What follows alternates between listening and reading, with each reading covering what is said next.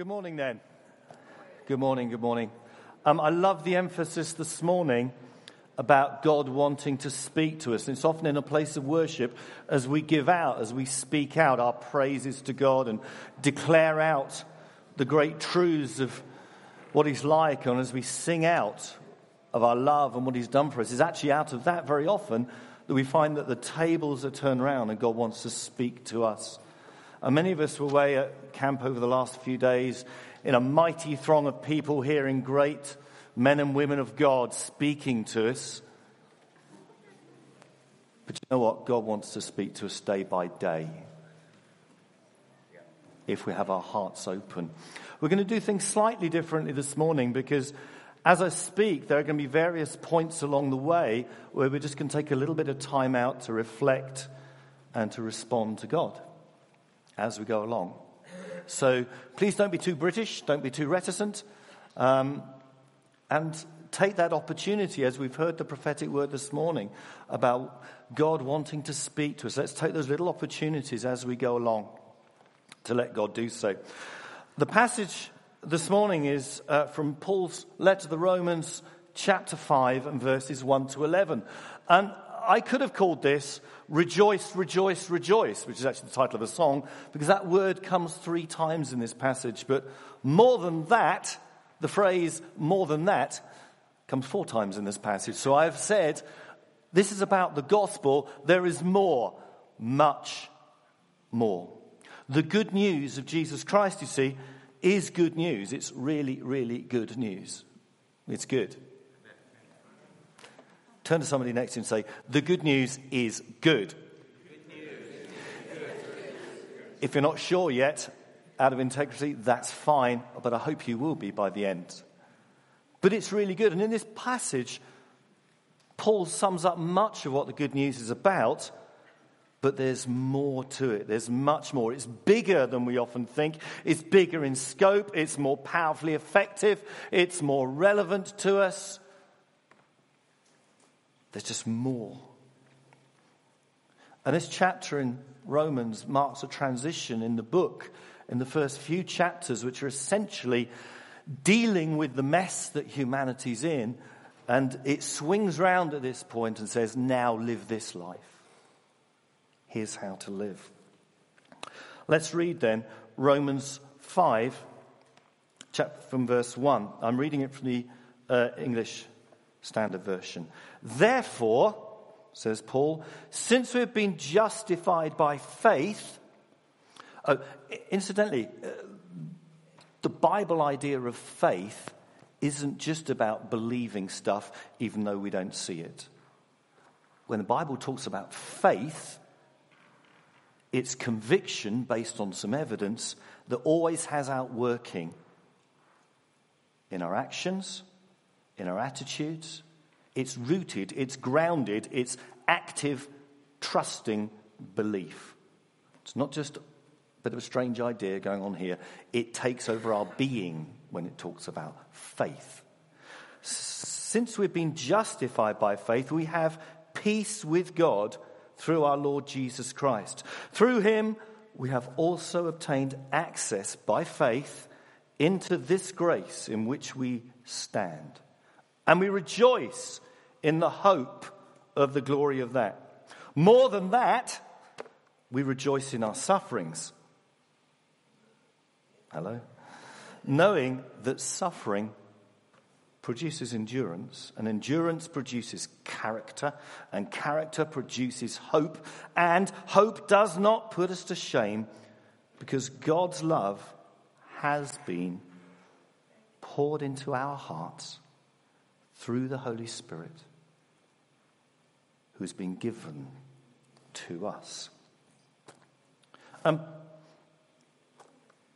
It's a bit trite, but whenever there's a "therefore," it's good to ask the question, what's it there for? Therefore takes an argument further. And we can't go back over due to time all that's been said in the first four chapters of Romans, but it's really important. And one of the problems with just taking a passage of Scripture is we sometimes miss out on the whole and seeing that there's a building of argument, of premise upon premise, of conclusion upon conclusion, and just landing into the middle of a chapter, landing into a chapter in the middle of a book like this, we can sometimes miss that. But helpfully, Paul goes on in the next few verses to pretty much summarize what he said in the previous four chapters of Romans. So we'll carry on reading the next few verses, and actually we're going to talk briefly about those first, because that is what the therefore has come from. For while we were still weak, at the right time, this is verse 6, Christ died for the ungodly. For one will scarcely die for a righteous person, though perhaps for a good person one might dare even to die. But God shows us his love for us in that while we were still sinners, Christ died for us. Since, therefore, we are now being justified by his blood, much more shall we be saved by him from the wrath of God. For if while we were enemies, we were reconciled to God by the death of his Son, much more, now that we are reconciled, shall we be saved by his life. More than that, we also rejoice in God through our Lord Jesus Christ, through who we have now received reconciliation. There's more, there's more, there's more.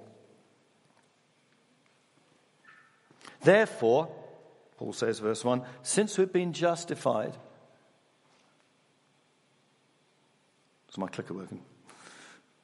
Justified is kind of a legal term. Justified by our faith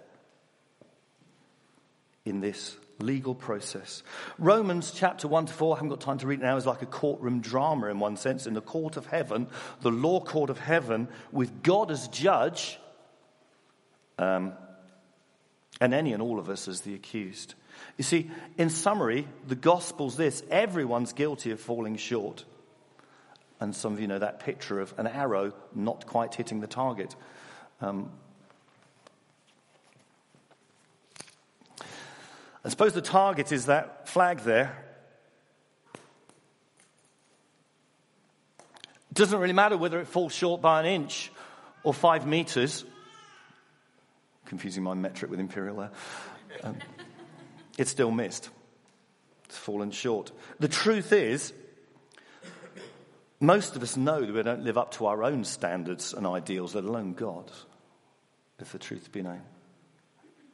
But everyone's guilty of falling short of a holy God's standards.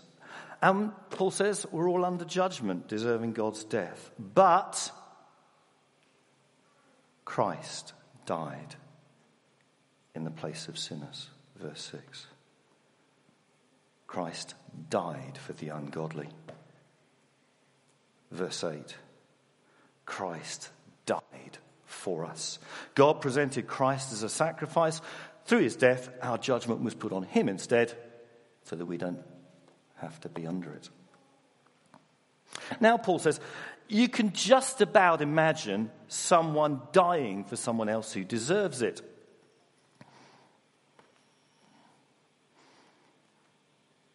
Dying for a righteous person. And those of you who have seen Saving Private Ryan, there's a very moving bit at the end. Those of you who don't know the story, there's a US Army battalion in the Normandy landings, and they're searching for a particular individual, Ryan, who's the last surviving brother. His older three brothers have already been killed in action. And for the sake of their mother, the order is issued to go and retrieve him, bring him back home so his mother isn't consumed by grief. He does get found, but all of his rescuers pretty much get killed in the process. And at the end of the film, it flashes forward to the present day where Ryan, now an old man, is at the cemetery, the Normandy American Cemetery, standing at the grave of the captain of his rescuers. And he turns to his wife and says,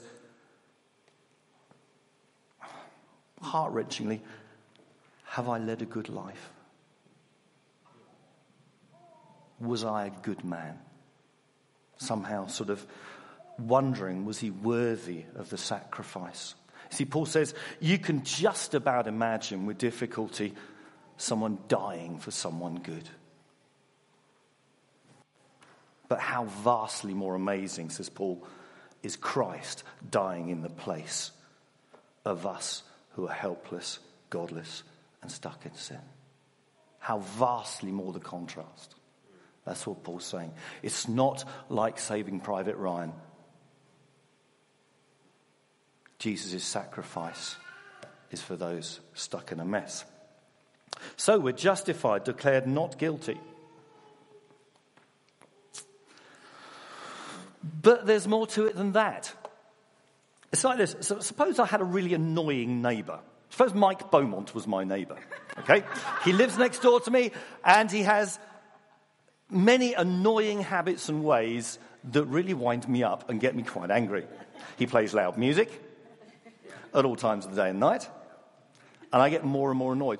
But suppose he has a really annoying habit in that he's really keen on golf. Now, I know this isn't true, but he's really keen on golf, and he spends most of his spare time whacking golf balls and practicing his drive in the back garden. And not a few balls come over the fence into my garden. I'm getting more and more fed up with throwing them back again. Now, suppose one day he whacks a particularly good shot that hits the fence, rebounds upwards, and smashes through my patio window. I now have a definite grievance with Mike, my neighbour. And so I go round and demand from him, rightly, the cost of the patio window, £2,000. And he says, push off. But I could go to law, of course. But Mike hasn't got the money because he spent it all on golf balls and whatever else he does with his disposable income. And in the midst of the argument, suppose my son, who's wealthy, comes bounding up and says, it's all right, Dad, I'll pay for the window.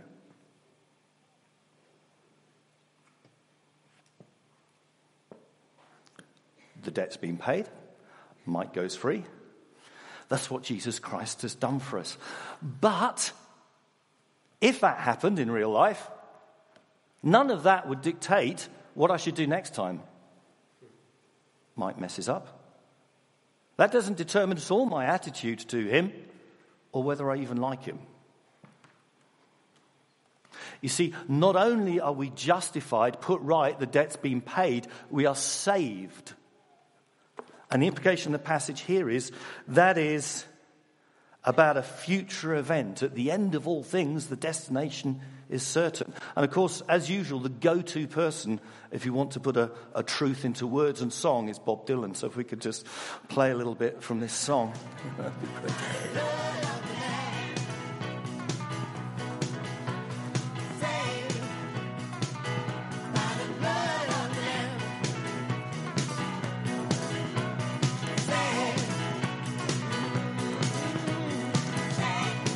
You are allowed to move.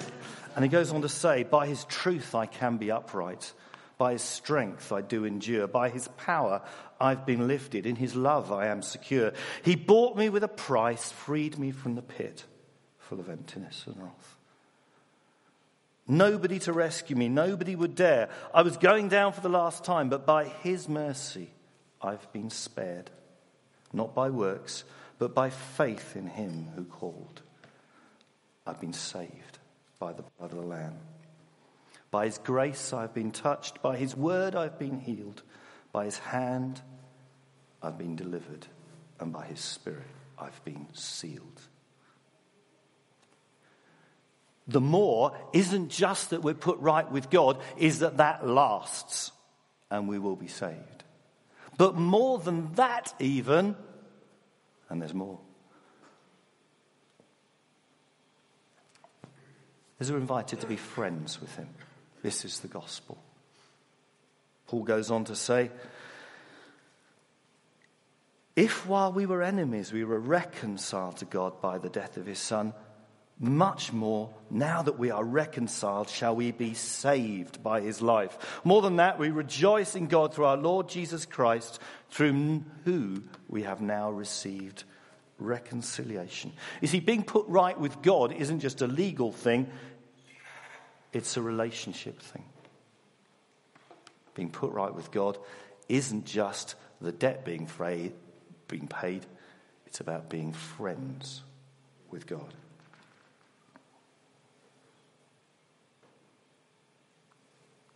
So, that's the therefore. We're now going to go on and talk about the benefits of all of that. But let's just take a minute first and reflect. This is the gospel. That we're forgiven. That our future is secured.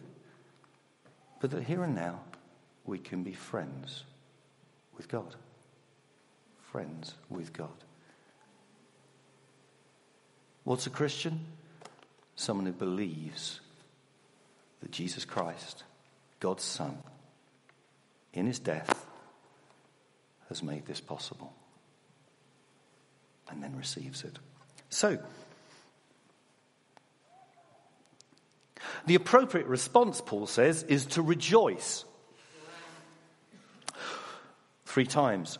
We rejoice in God through our Lord Jesus Christ, verse 11, through whom we've now received reconciliation. And of course, when we think rejoice, we tend to think sing. But the word can mean a number of different things. One translation is the word boast. It means to make known and make a loud noise about. Now, I don't know about you, but in our world, in our society, boasting is not usually viewed as a particularly good thing. I don't know, but how do people get a bit annoyed if there's someone who's boasting? Oh, no one? All right, then.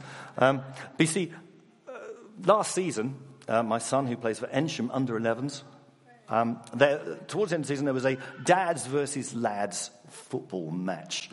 And it's one of those things where you just keep going. But it got to about 8 goals all, and we were running out of time, so they said, next goal win. I'd played really, really, really badly, mainly due to the fact that it was wet and I had no football boots, so I was playing in my shoes, and I just fell over most of the time. So after 90 minutes, it was 8 all, 8 or 9 all. And right in the last minute, one of the dads went down the line and put in the most sumptuous cross. The ball went across the goal. And I was there in the middle, and I dived forwards like a swallow, got the ball on my forehead, it rocketed into the top corner of the goal, and we won. But not only that, my family had to suffer the reenactment of this great event for several days afterwards. And I think they got a bit tired of my boasting. If we're going to boast... boast in Christ. We are allowed to boast about what Christ has done. So here's what I want you to do. We're going to stop for a second. The appropriate response is to boast, to broadcast out. So I want you to stand up or turn around or walk around, and I want you to declare out and say how good God has been, if that's true, in forgiving you, in securing your future, and that you can be friends with him through Christ. Turn to someone and say that. Broadcast it. Boast it, because I don't want you to boast in yourself. No one likes that. But we are allowed to boast in what Christ has done. And if that's not where you're at, that's fine. But we're just going to take a minute to put on our lips boasting about what Christ has done for us. So let's do that just for a minute.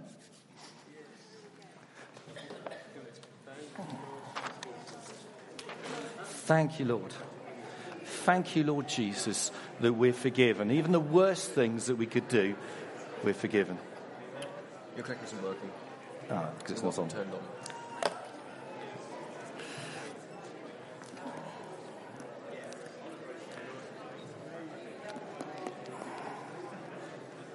Peace. Thank you, Lord. Thank you, Lord Jesus, that we're forgiven. Even the worst that we can do, you've paid for. Thank you, Lord. The very worst that we've done, you've forgiven in Christ. Thank you, Lord Jesus. Thank you, Jesus, that you took on my sin so that I could take on your righteousness. Thank you, Lord. Thank you, Lord. Thank you, Lord. Thank you, Lord.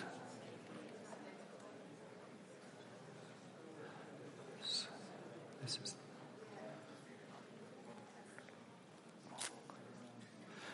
If you this morning, that hasn't been your experience and you want to become a Christian, it's very simple. Believe in Jesus Christ.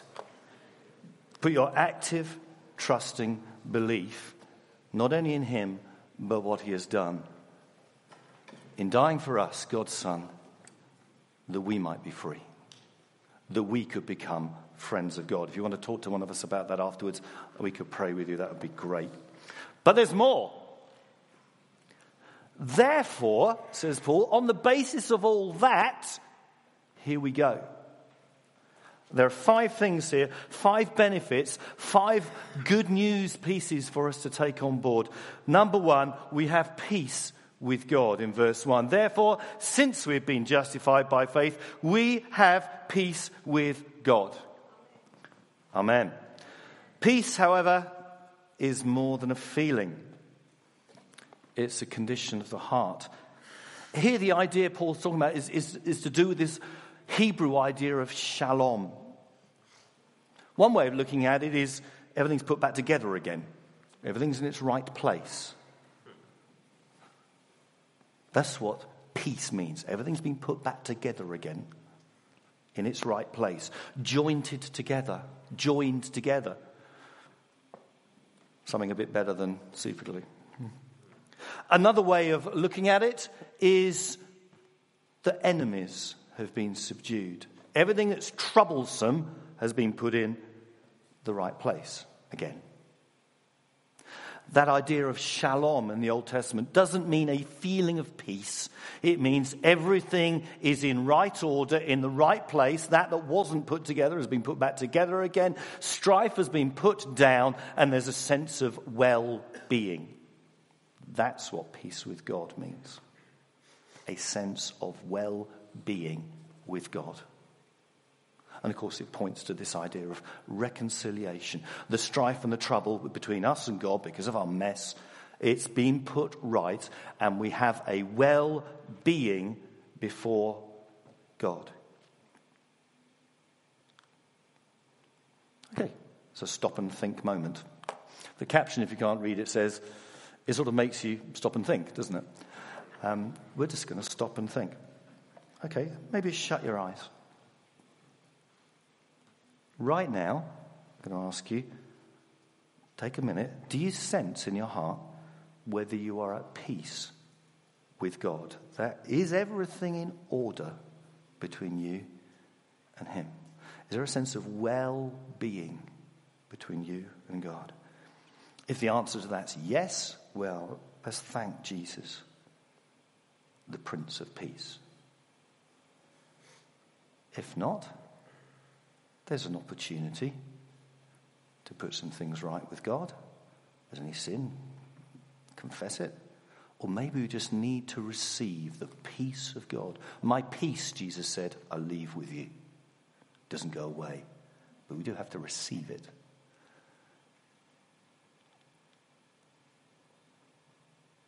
Maybe ask God to show you if there's anything that gets in the way, or is getting in the way, has got in the way of you receiving his peace. Let's just take a moment to stop and think.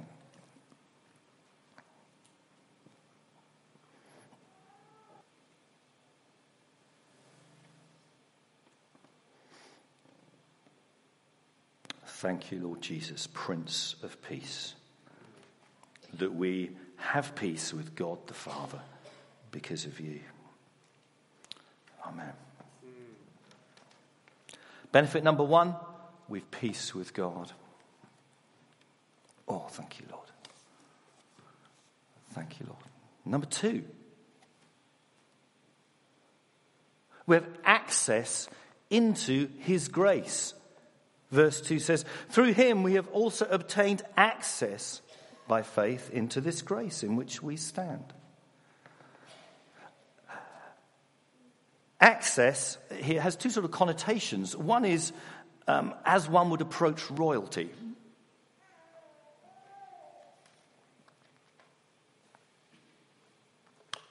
I have a picture at home taken many years ago I should have scanned it, but it's before the days of digital technology, of this man and myself in the same picture. In fact, we're shaking hands. I won't tell you which one looks better now and who's aged better, but anyway, there you go.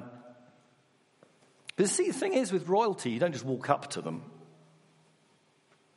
Or if you do, you're in trouble. There's someone else in the picture who introduced us. And the other aspect of this picture is not just approaching royalty, but access is because Jesus has introduced us to the Father. And the language here also implies an ongoing present reality. It's not a quick handshake like I had with Prince Charles and away. The access that Christ has obtained for us into God's presence, into the grace of God, is ongoing. It's a bit like a personal introduction to royalty. Jesus does the introducing, allowing us to stand, which of course implies not ashamed. Not ashamed. I didn't bow the knee, actually. You don't do that with male royals who aren't yet on the throne. At least I didn't. I don't know if you're supposed to or not, but I didn't. And there is a time to bow the knee before the living God. But without getting presumptuous, there's also a time for us to stand in his presence because we stand in Christ. And we stand into this grace. Grace is God's favor on us. Anybody here this week, David Smith, talking about God's favor being poured out on us? God's favor. Of course, we understand God's favor isn't deserved. We don't earn it. We don't work it up. It's not payback time for the good things we've done. God's favor is God's favor. It's God's favor. Second benefit, Jesus Christ has obtained for us our access to stand in God's presence, able to receive his favor. Paul elsewhere in Ephesians says this, in him, that is Christ, and through faith in him, we can approach God with freedom and confidence.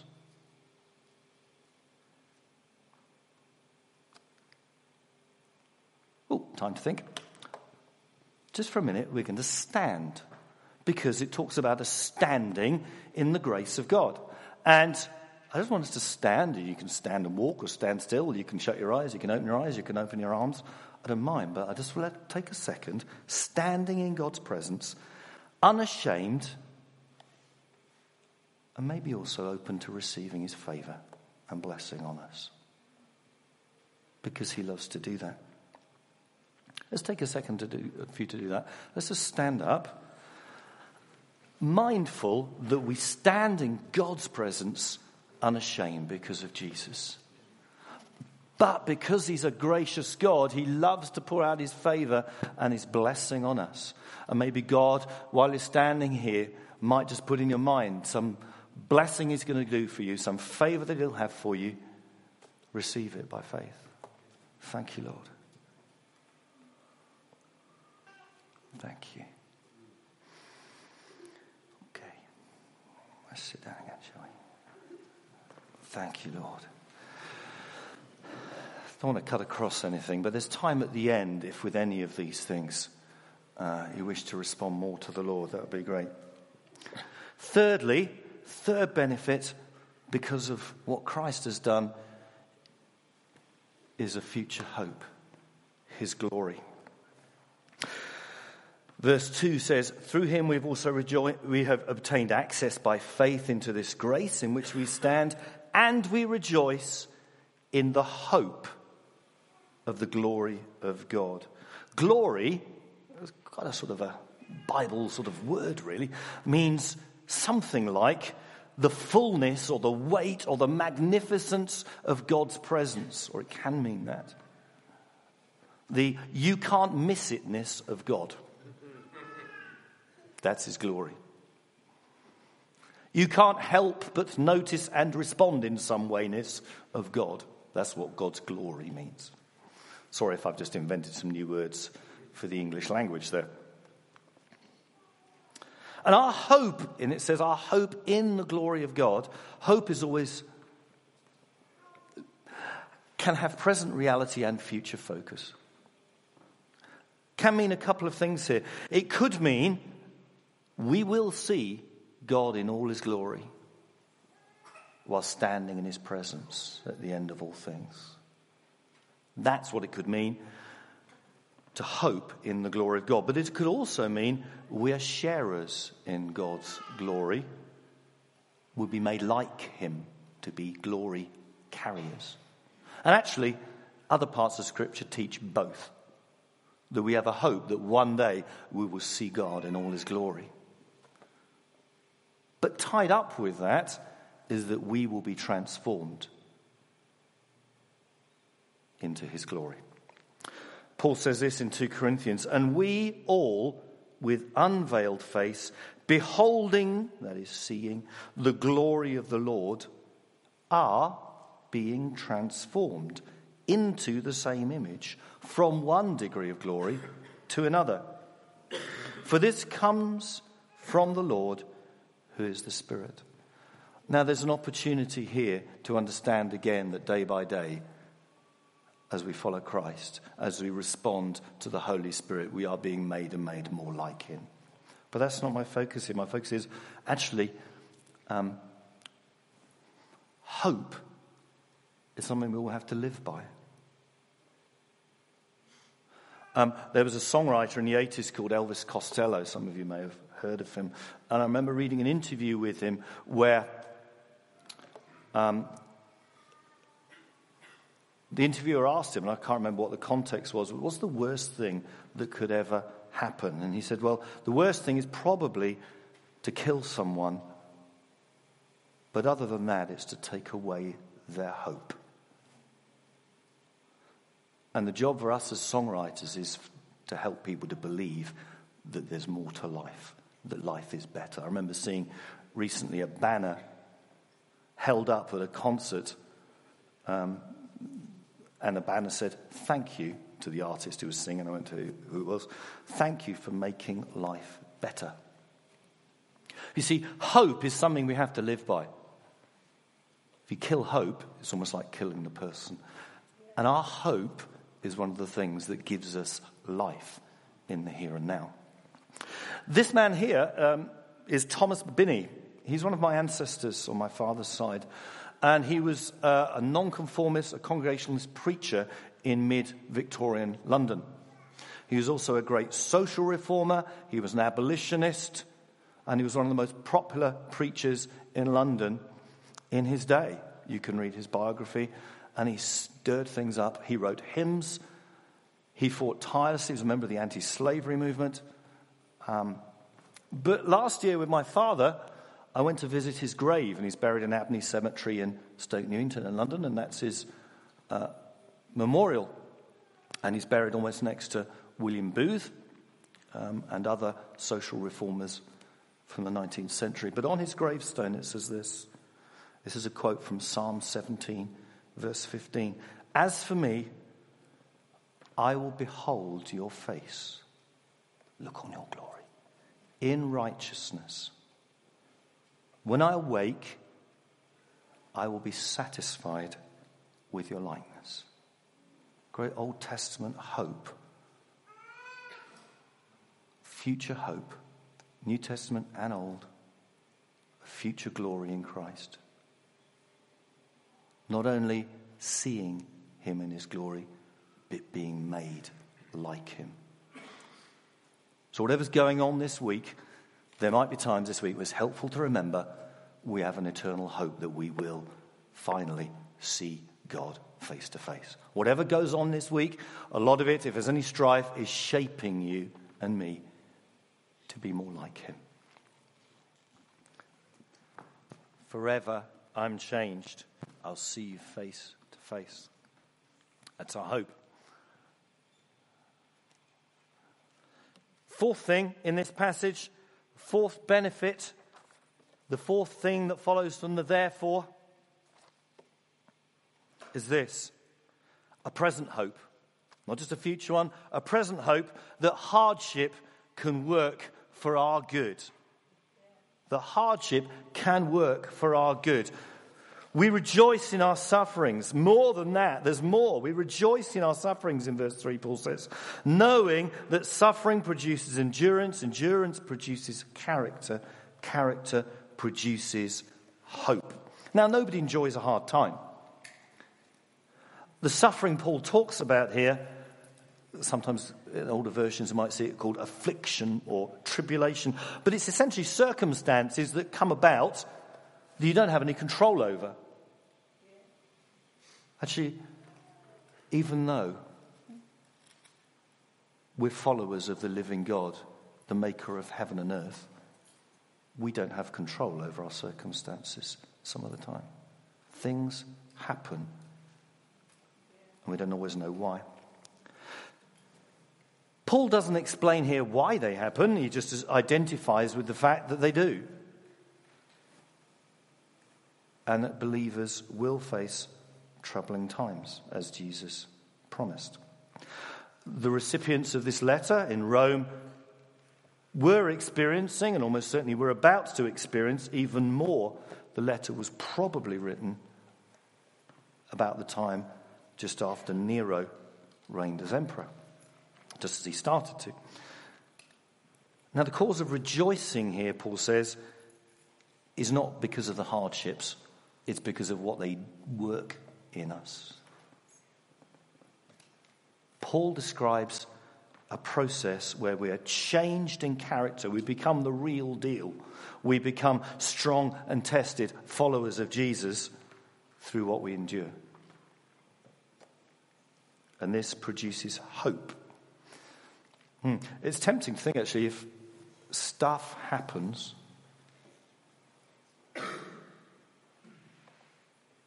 life gets hard for whatever reason, that God's abandoned us.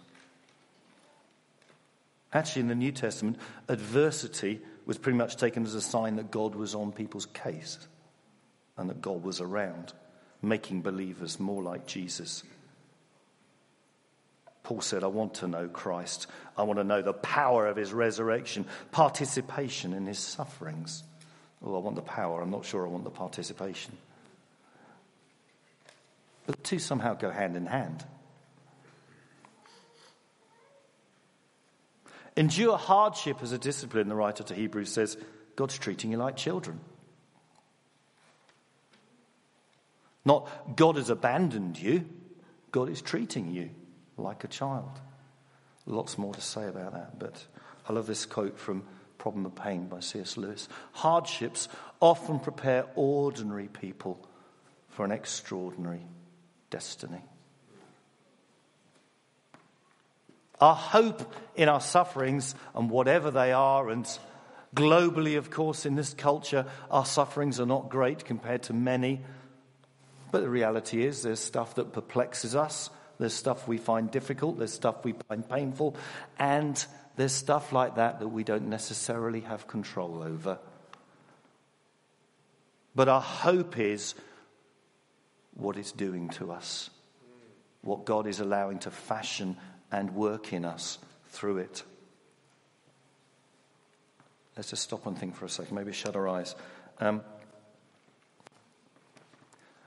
want to just pray while we stop and think that if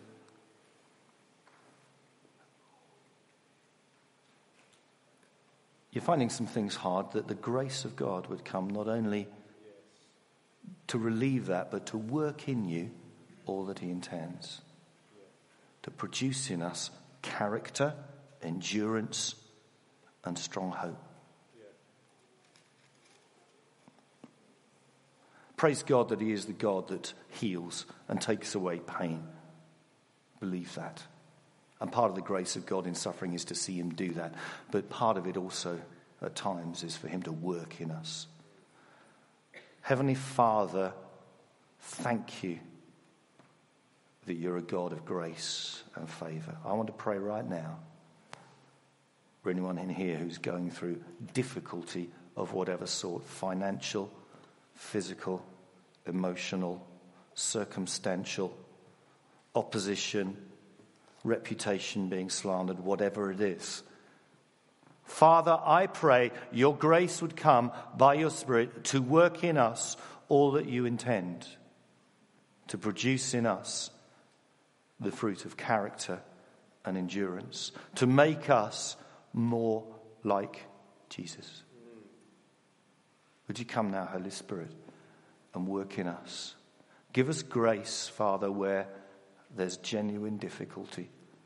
Break through, living God, where there's genuine difficulty to turn situations around that couldn't otherwise be turned around. Father, we pray for Max right now in hospital. Grace of God, would you come to him and turn around the situation? Would you come to him in healing power? But more than that, would you come to him that he would know that you are working in him for him to be more like Jesus? Pray your grace on him and others as well, Father, in Jesus' name. Amen. Amen. Finally then, there's a promise for present experience, and it's in verse 5, one of my favourite verses in the whole of Scripture. Hope doesn't put us to shame, doesn't disappoint us, because God's love has been poured into our hearts through the Holy Spirit, who has been given to us. Lest hope in suffering seems hard, by way of comfort, Paul finishes off this bit by saying, our hope isn't in vain, because it's not just a hope for a better future, but it's a hope for a better present as well. We are loved by God. Paul has explained in the following verses, that's demonstrated for us in Christ and what he has done. It's objectively true, but objective truth doesn't touch the heart necessarily. So God has demonstrated his love to us, but Paul's saying here, by the Holy Spirit, we can feel it, experience, and be full of it. It's really important we hold those two things together. God loved us. How do we know? Jesus Christ has died for us. God loved us. How do we know? Because I receive his love. I feel it in my heart, and I can be filled with the knowledge of the love of God. It can be experienced by the Holy Spirit. Pouring implies abundance. And there's a time when abundance comes, like a few of us might have experienced a few days last week, standing outside your tent, that the best thing to do is just open your hands and receive it. And I love this picture because there's something lovely about innocence in the pouring rain. There's a time in the pouring rain, try to remember the last time you did this, rather than try and hide from it, you just went out and enjoyed it. Sometimes you have to be in a warmer country than this one to do that. India is better, but there you go. Pouring implies God's abundance. The heart is the center of our being, and God wants to pour abundantly his love by the Holy Spirit into our minds, into our motivations, into our intentions. That is the receptacle of God's love. Okay. It's normal for the Holy Spirit to be living and active in the lives of our believers. And I want to finish this morning just by giving an opportunity for us to ask God to fill our hearts with his love by the Holy Spirit.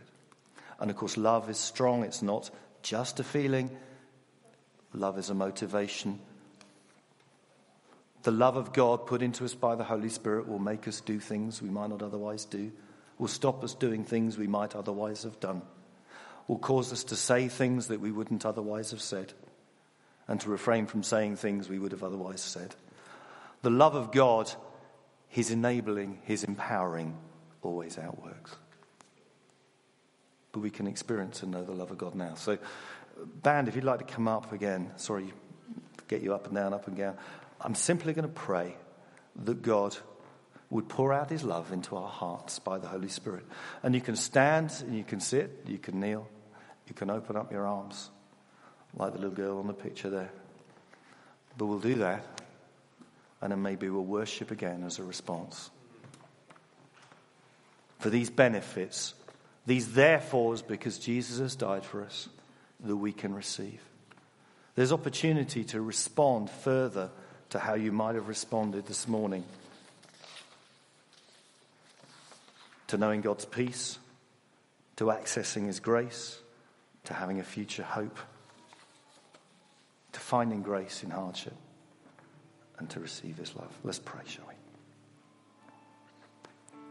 Father, we declare your word to be true, that you don't put us to shame, that what we hope for won't disappoint us, because your love has been in the past, is now, and will continue to be poured into our hearts through your Holy Spirit, because you have given him to us for us to live the life. Now, Holy Spirit, please will you come and pour yourself into our hearts, into the center of our being this morning. Lord, I pray for those who don't have any perception of your love. Pray you pour your love into their hearts, so they might know that they are loved by the living God. Lord, I pray for those of us who our love for you has run cold. Holy Spirit, would you pour into our hearts to warm our hearts with your affection, to warm our hearts with your gracious love, that we might love you as you deserve. Thank you, Lord. Holy Spirit, would you come among us now and be poured out into our hearts and put in our hearts the love of God available to us in Christ. Thank you, Lord. Thank you, Lord.